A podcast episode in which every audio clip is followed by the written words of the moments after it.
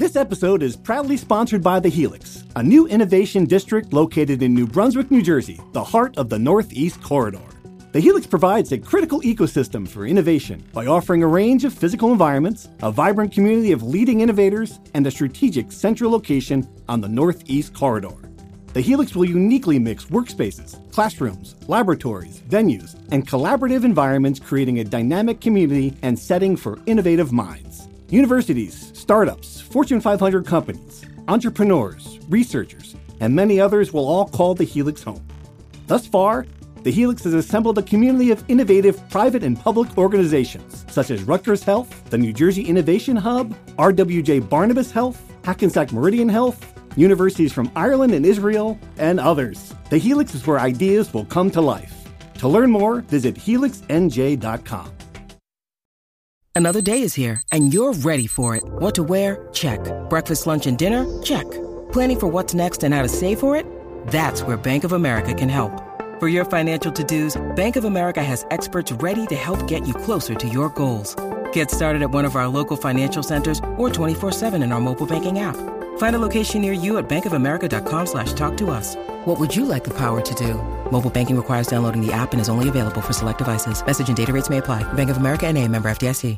From NJ.com and the Star Ledger, welcome to the Rutgers Rant, your one-stop podcast for the Scarlet Knights. With your hosts, Steve Politi and Rutgers insiders Brian Fonseca and Pat Lenny. Let's start shopping.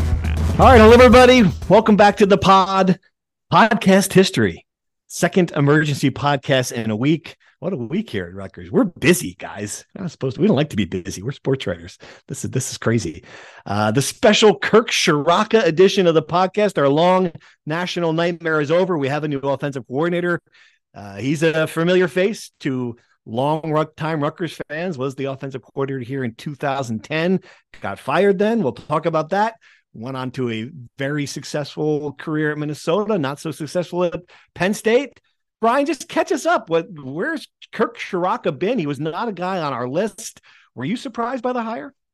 In hindsight, no, because it it this is one of Greg's the wells he likes to go into is finding guys he either knows and has worked with or people that people that people that he has worked with that trust, right? So uh, no, in hindsight, this was, should have been maybe a name uh, we should have looked out for. He uh, went to Minnesota last year when he hired uh, Joe Harasymiak. Did it again. I, I, have to imagine that he's not a PJ Fleck's Christmas card list uh, for the foreseeable future. It keeps continuing to take his assistant coaches. Kirk Ciarrocca is interesting in that. So this is obviously his second time back at Rutgers. He's done this at three different schools now because he was at Minnesota for the second time this year, and he previously had two stints at Delaware. So he is just constantly churning, going back to places he's been before. The second stint at Minnesota was maybe a little too short lived for me to say whether it was better than the first. He had a pretty successful first run at Minnesota.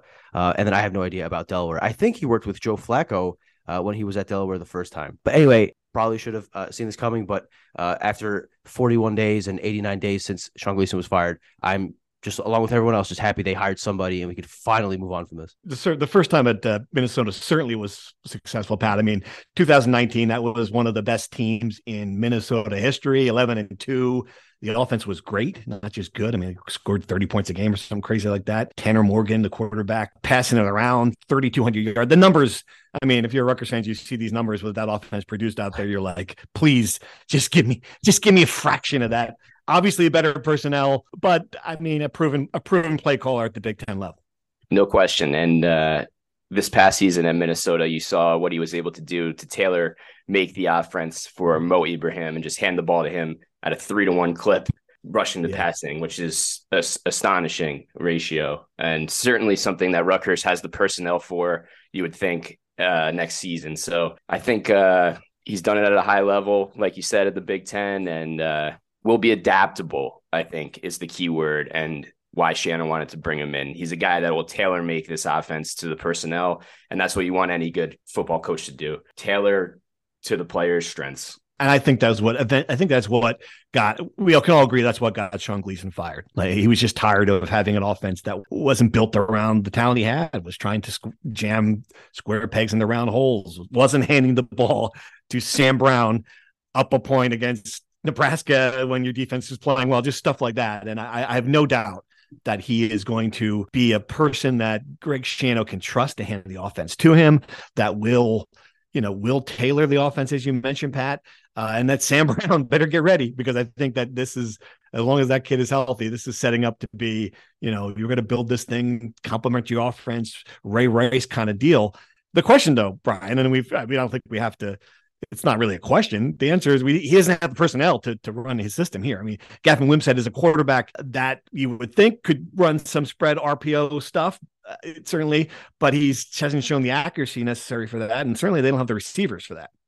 Yes, exactly. And to, to the point of uh, 2019, you mentioned they had better personnel than Rutgers. They had Rashod Bateman, who was one of yeah. uh, the better rookie wide receivers in the NFL. Um, and he was the second best receiver on that team, I think, too. Right. So, I mean, yeah, it's great. Yeah. Right. Right. And, and, and they, didn't have a great quarterback in Tanner Morgan, but he was solid, which is, I, I don't think accurate. we can say yeah. accurate. Words we can't really use with Gavin Wimsatt just yet.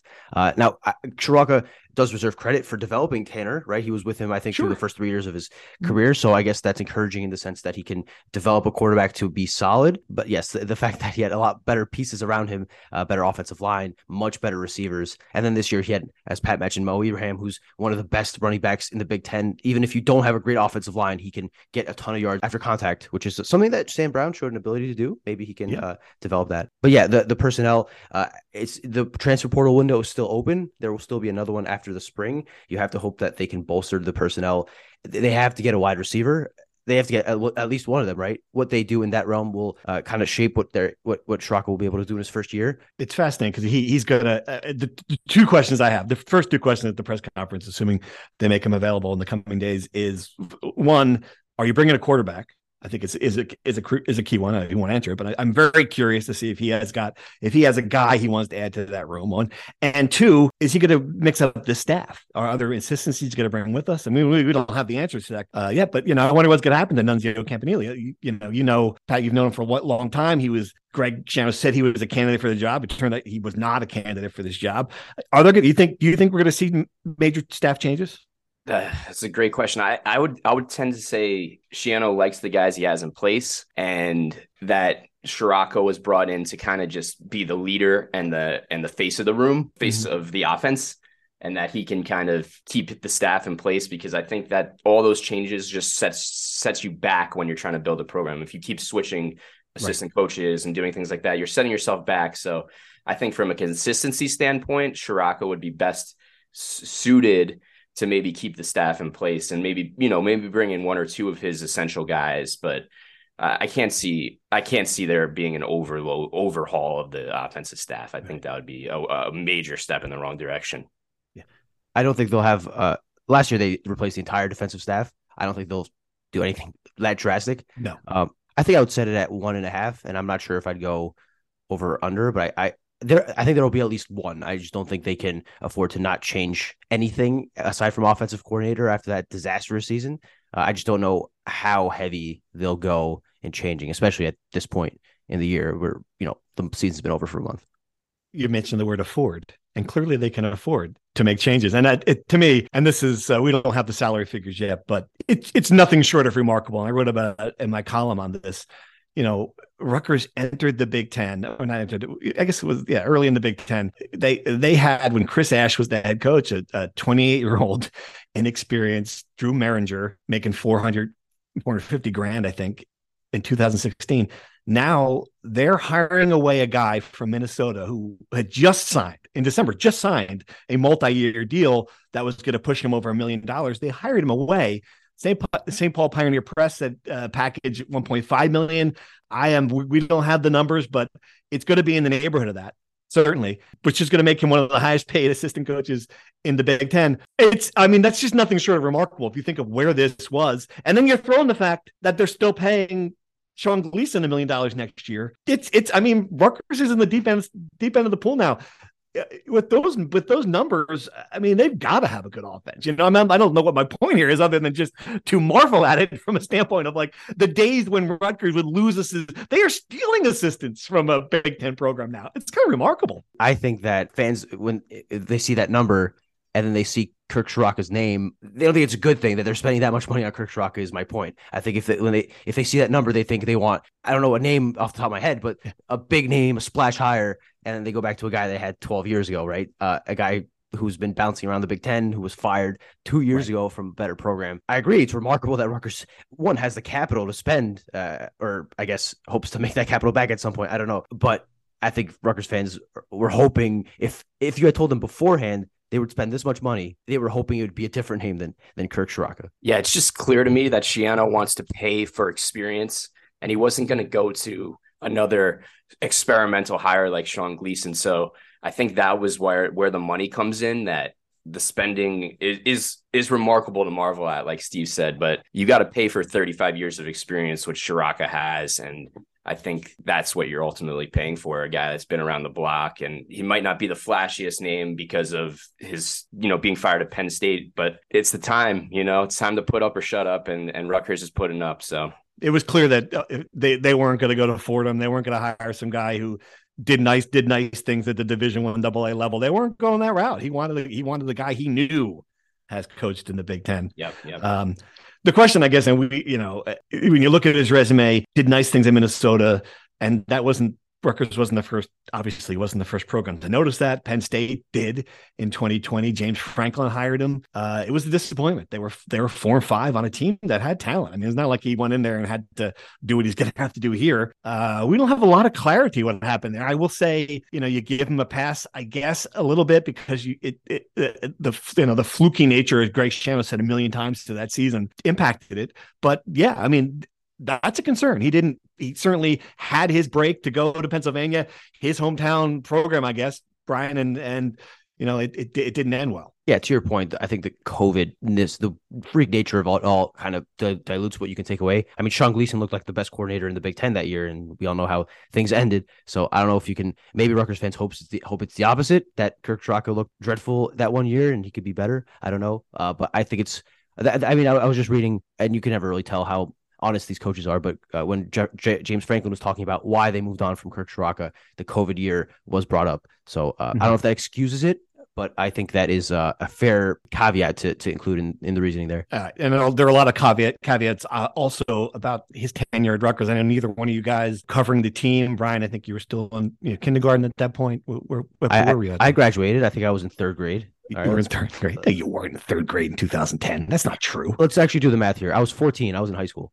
Okay, thank God. Good grief. But yeah, uh, it didn't go well, and and this is it's an interesting part point in Rutgers history, and I, will I'll do some of the talking here because I was there. Although I had to go back and talk to a lot of I call them Schianoologists who remember exactly what happened there. He came into a time when Rutgers was scoring a lot of 2008, scoring a lot of points. He took over 2009 as the play caller, uh, and 2010. Anthony Davis goes to the NFL. They lose the offensive line crumbles. Uh, they have Tom Savage at quarterback. They can't protect him. He gets hurt. Quarterback is sacked 59 times. And I think what Rutgers fans most remember about that team was the wild night when Mo Sanu, Mohamed Sanu, uh, NFL receiver, top receiver on the team. He, I think he ran the ball. I, I, wish I had the numbers in front of me, but close to 60 times, just taking the snap under center, and just and that that was the only thing that this offense could do to move to figure out how to move the ball because they couldn't protect anybody. Uh, it was also the year that Eric LeGrand got injured.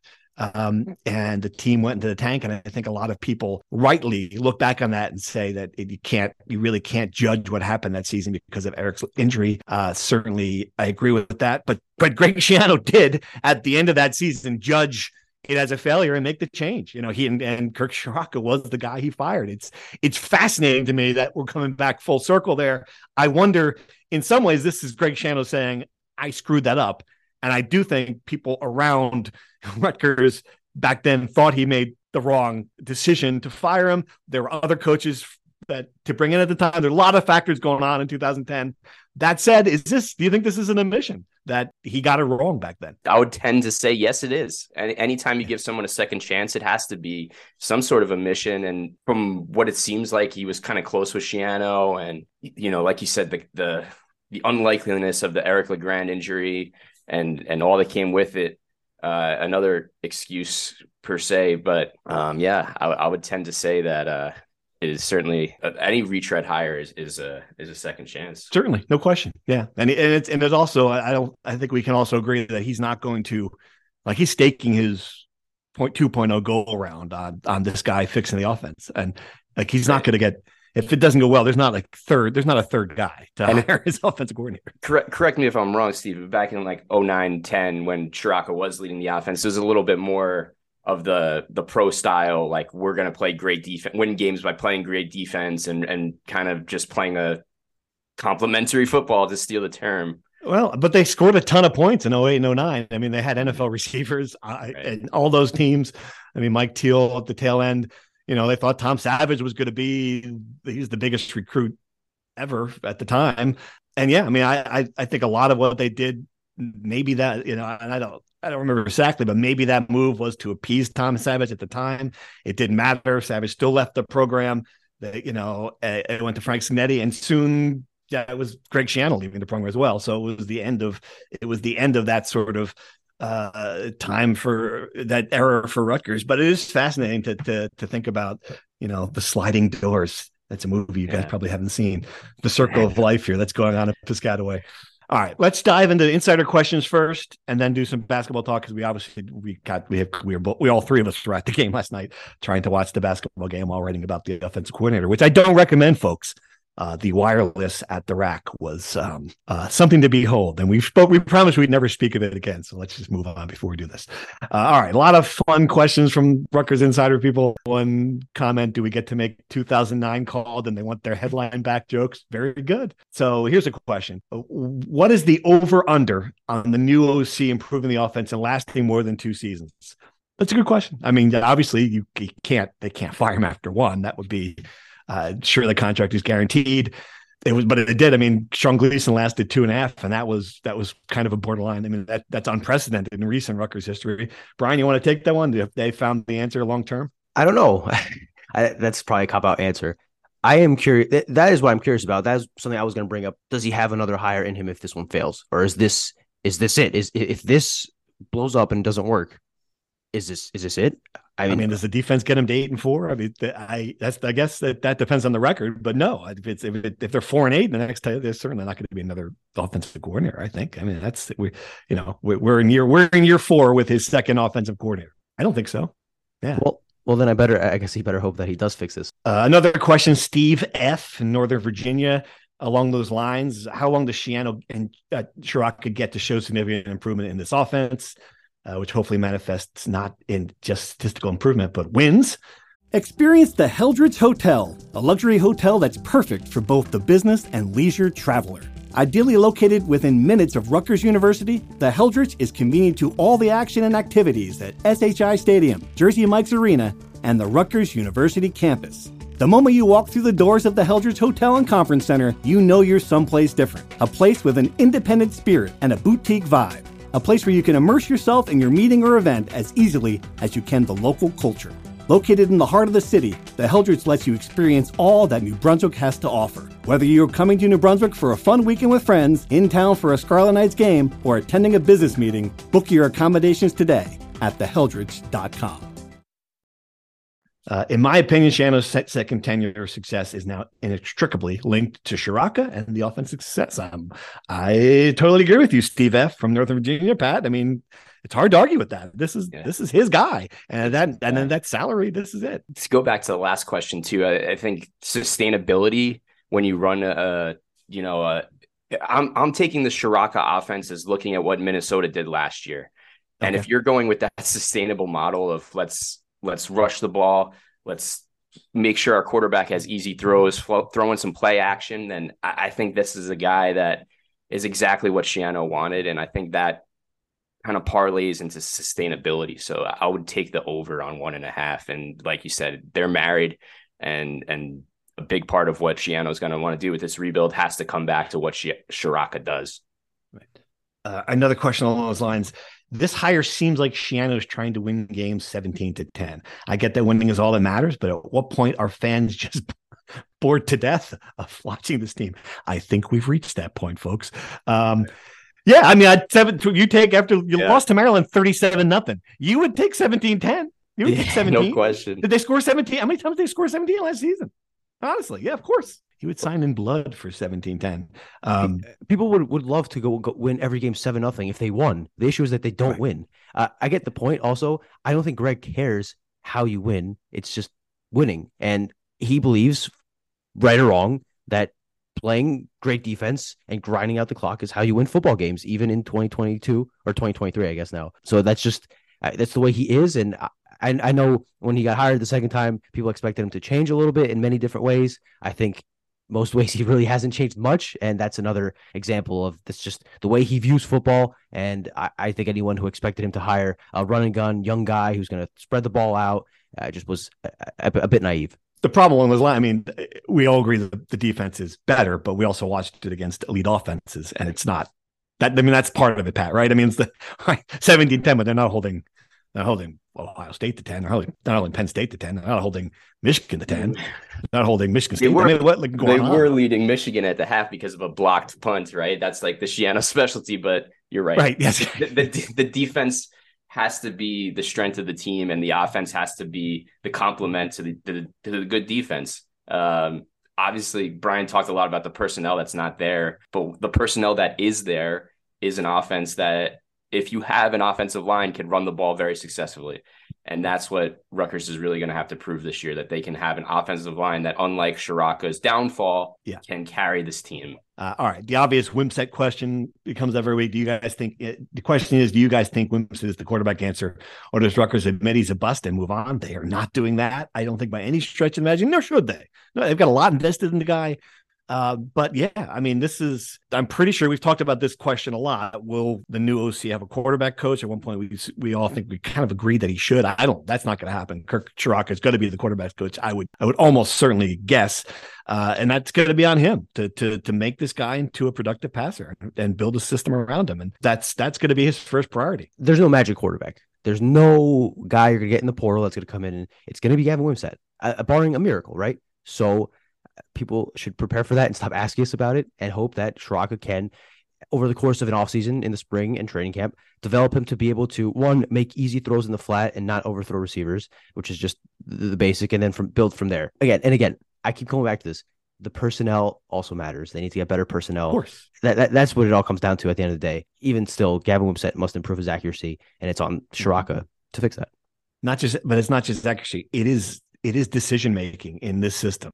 I mean, you're at that this RPO, you're at that line. I mean, it is very important for the quarterback to be able to recognize what's happening defensively. I mean, obviously that's with any system, but it is and a special uh, premium if if he's going to run the system he ran at uh, Minnesota. So, and Noah Vedral was very good at that, but he's obviously run out of el- eligibility. All right, can we just jump into basketball? We want to talk. I can come back to some hoops questions, but we should we should at least start. We should start with um, just I mean, just another really impressive victory. I can't put it any other way. I get it. You know, if you Maryland's probably, and it's no problem. Maryland's going to finish in the bottom half of the Big Ten, maybe in the 10, 11, 12 range. Still, you come off this big win against Purdue, number one. Couple of days, you're back at the rack. I think a lot of people worried, all right, this is where this team has stubbed its toe in the past. You know, instead dictated the game with its defense, didn't have its best game. But Paul Mulcahy, man, I don't, I mean, he's good. Just put it, let's leave it there. He's really good. I think Kevin Willard touched on this too. Like he is now able to, when you put the ball in his hand, create offense and have know the moment. When he knows he has to attack and score for his team, he'll do it. When he knows he has to be a bit more passive and spread the ball to Cam Spencer and his targets, he'll do it. Uh, he's a really smart basketball player who has shown a lot of development. He told me at Big Ten Media Days that he thought he was underrated, something he's felt for a long time, and that people had not seen what he's able to do. And over the last couple of games, I think he's shown that a lot like the way he showed that last February. And yeah, I think you wrote, as you wrote this morning, I totally agree. This team will go as far as Paul Mulcahy takes it and as far as this defense will take it, uh, which has been the best defense in the country over the past month. Uh, I was, I'm going to write that for tomorrow morning. I have numbers to prove it. They've been the best defense in the country in college wow. basketball. In the country, huh? In the country by a, by a full point in in uh, in, in really? metrics. Yes, the, the best team. And and look, they let's, let's be fair. They've played Coppin State and Bucknell in that group, and but they've all and Seton Hall, which is very offensively deficient to be nice. But they also right. played Indiana. They played Wake Forest. And they played Purdue, which is one of the better offenses in the country on the road, and they played Maryland. So yeah, uh, this defense is legit. Paul Mulcahy is legit, and uh, I think Rutgers' Big Ten title candidacy is also legit what and it's Kevin Willard back with with Maryland, obviously Seton Hall, longtime Seton Hall foil, pop, not exactly a popular guy in the rack, but a really insightful interview. And what he said after the game about that Rutgers defense, just how it's it's it's something you now have to prepare for because the way it presses and it, it's a complete change. It's a, just a different animal than it has been in previous year and the pressure they put on the ball. Uh, and he said he made a very good point that that really helps solve some of the half court scoring woes, and and we saw that again in this game. Uh, I mean, it, and he also made the point, Pat, that it's a different team than he faced last year with Seton Hall because the ball is now in in Paul Mulcahy's hands, and you don't want to say like, "Well, Rutgers is a better team because Geo Baker's watching from the crowd." That's not that's not the point. But Paul Mulcahy is a different player because Paul Mulcahy, yeah, like like Brian said, he can he's he's creating offense for himself and other people. Right. Uh, and that versatility has gone a long way. And just to go back to the defense, I had another 20 steals last night, which is an uh, it's an absurd number. Twenties, uh, right? Gosh, you're right. Yeah, and, everybody had everybody who played has steal pretty much. It's, that's great. Yeah. Right, and and uh, I think what Brian's probably going to write about too with the defense too is how it's not just one guy. It, it, you know, it's not just Caleb McConnell playing defense. It's not just Mawot Mag. It's you know Cam Spencer. You thought was brought in here to be a shooter, but he's a steal machine. He's all over the place. He's he's got the great hands. So it's a it's a, a defensive system that really works well, and they all really work well together, which I think is key. All right. So pushing it forward, if they beat Iowa, they will be ranked. I guess that that's not as important as it once was because they ended that long drought without being ranked 2020. But they'll be ranked, and they go then they go to at Northwestern, Iowa's not very good. Northwestern's having a pretty good season, so that's gonna be a tough place to play. I would think. Still, two very winnable games.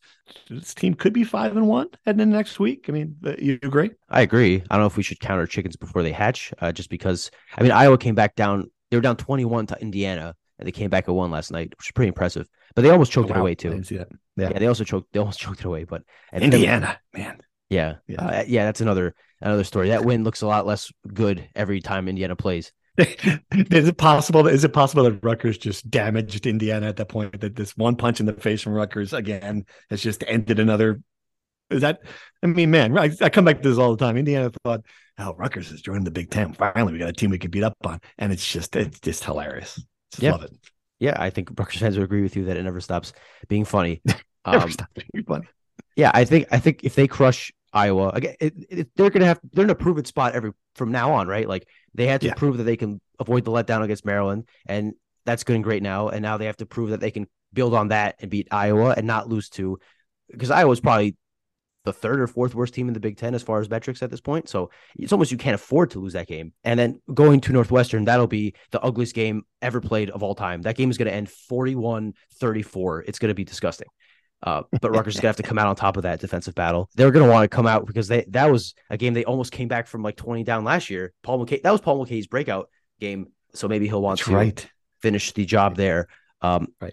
But yeah, I, I wonder where they'll get ranked. Uh, Jerry Carino, uh, who has an AP vote uh, for New Jersey, estimated that if they beat Iowa, they'll be ranked in the 20 to 25 range, which I think is mm-hmm. probably fair. But yes, if they do beat Iowa, I would be shocked if they weren't ranked. Right. And you're starting to see the national people wake up. There's, there's some stories that just a lot of praise on the athletic. It's, it's, starting, the buzz is starting to build around the program. So uh, a couple of wins, and then they'd be back at the, the home court against Ohio State on January 15th. So uh, another big week, but it's fun. I mean, yeah, you can see something building. And, and I, I do think this is his best team, Pat. Um, you know, I think he thinks it's his best team.